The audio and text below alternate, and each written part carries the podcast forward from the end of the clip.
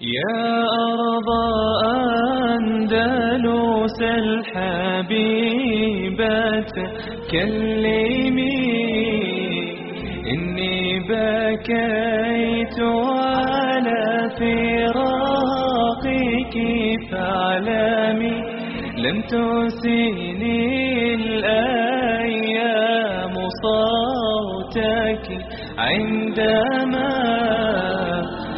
ناديتني فصمت لم أتكلم وقعدت عن أرض تبات عن ربا.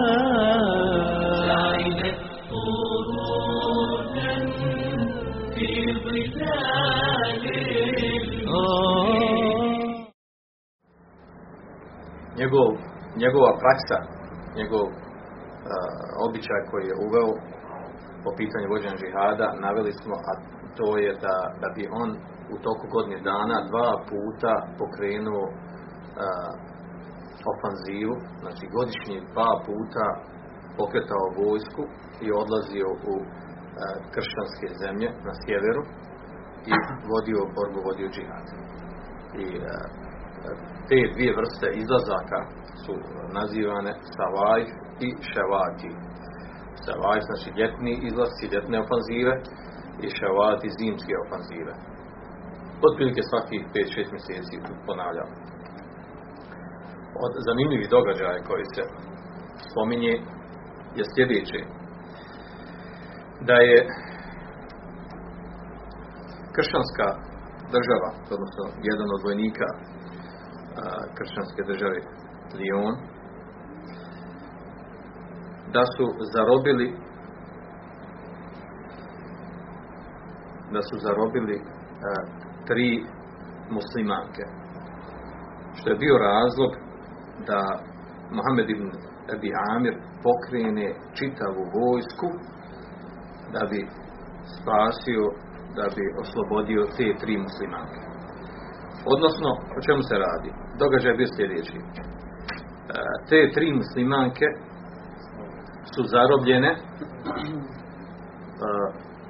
zamor, zamor, zarobljene su u, u znači, ovoj državi e, susjedno do Liona, a to je na Dar ili na Far, na Var, kako se čita, jel? A između te države i, i endeluške države muslimanske bio je ugovor o, o neratovanju, odnosno e, ta kršćanska država je plaćala džiziju muslimanima. Plaćala je džiziju da ih oni ne, ne bi napadali. Pa, pa se desilo da je u jednom regularnom diplomatskom procesu između te dvije države da je, da je poslan e, ispred države Amirijske, da je poslan predstavnik e, i zaslanik iz određenih razloga da obiđe tu državu. I kada je on obilazio državu, kada je obilazio, znači zaslanik muslimanske države, islamske države od Muhammeda Amira, Amirijske države, kada je obilazio državu, e, prolazio, napravio je jednu vrstu, uh, jednu vrstu ovaj, uh, kad obilaska čitave te kršćanske države, uz pratnju naravno određenih ljudi unutar te države, uglavnom naišao je naišao na jedno mjesto gdje je prolazio pored, pored jedne crkve i u toj crkvi je sreo sreo je tri muslimanke koje su, koje su bile zarobljene u crkvi. Pa je se iznenadio otkud one tu. I pitao, jel, otkud, otkud vas tri? Znači, prepoznao je, znao je da su muslimanke po obilježja. I pitao, otkud vas tri tu u crkvi, jel? Pa su one rekli, jel, da u stvari da su one zarobljene, jel? Na tom i tom mjestu, određene su zarobljene i da su tu dovedene. Pa se on jako naljutio, žestoko se naljutio i odmah je napustio taj obilazak taj znači regularni obilazak koji je bio dogovoren između muslimanske države i države Nazar ili Nafar i vratio se žestoko ljud, znači onako vratio se namjesniku Hađibu Mansuru Muhammedu ibn Amiru vratio se obavijestio o tome šta je vidio. Da bi odmah istovremeno, znači Hadži Mansur, pokrenuo, znači naredio da se napravi mobilizacija, pokrenuo je vojsku, ogromnu vojsku, kako bi spasio i e, e, vratio te tri muslimanke iz zarobljeništva. I kada je došao sa vojskom, kada je došao sa vojskom do i sreo se, znači došao na ulaza, na ulaz te države, e, kralj te države kršćanske je bio jako iznenađen, sam je došao da je dočeka i do, naravno, došla je vijest da je ogromna vojska pokrenuta i da se krenula prema njima, da je prema njima i da je došlo do njihove države. Pa je sam kralj države, kralj, i dočekao tu vojsku i pitao, jel, nije nam jasno šta je problem, u čemu je problem između nas, zar nismo pod ugovorom, zar mi vama ne plaćamo džiziju, što se sad došlo, šta je problem? Šta se desilo? Zar nismo, kad sklopili dogovor, jel, da, e, da vi ne dorite se protiv nas, mi ćemo vam plaćati džiziju. Zar nismo pod ugovorom? A onda mu je odgovorio Hađi Mesur, kaže, jest, to je tačno, međutim vi se napravili prekšaj jedan. Kakav prekšaj? Pa kaže, uh, kod vas u jednom od vaših e, crkvi su zarobljene tri muslimanke. A onda ovaj kralj govorio da, da o, o, tom događaju on nema pojma, znači on ne zna da se tako nešto desilo. Pa su poslali, poslali su izaslanika od muslimanskog i drugog kršćanskog i doveli su te muslimanke iz crkve. Pa je naredio kršćanski kralj naredio se te muslimanke puste i naredio da se kazni, ispitao stvar kako se to desilo, da u stvari jedan od vojnika iz njihove države, da je on samovoljno, znači samovoljno je on na, na, na svoju ruku, na svoje ruke uradio, zarobio te muslimanke, doveo i krio njih. A onda je taj kršćanski kraj naredio da se on kazni kaznom koja je određena da se kazni.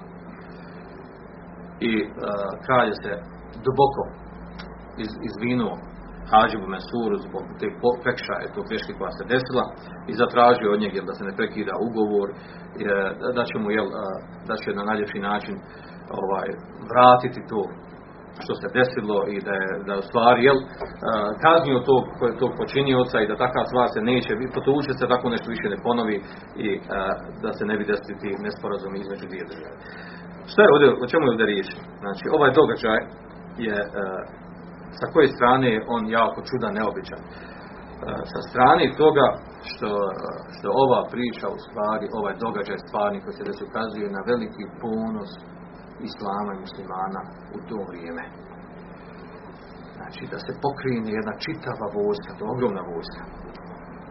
Kako bi se znači kako bi se vratile tri muslimanke zarobljene Moglo se to naravno riješiti diplomatski put, moglo se to tražiti, moglo se tražiti predgovor i tako dalje. Znači, ali ovdje govori jedna vrlo bitna stvar, znači, o tome na spremnost, znači, kada, on, kada jedan musliman vladar, poput, poput Hađiba Mesura, pokrene toliko vojsku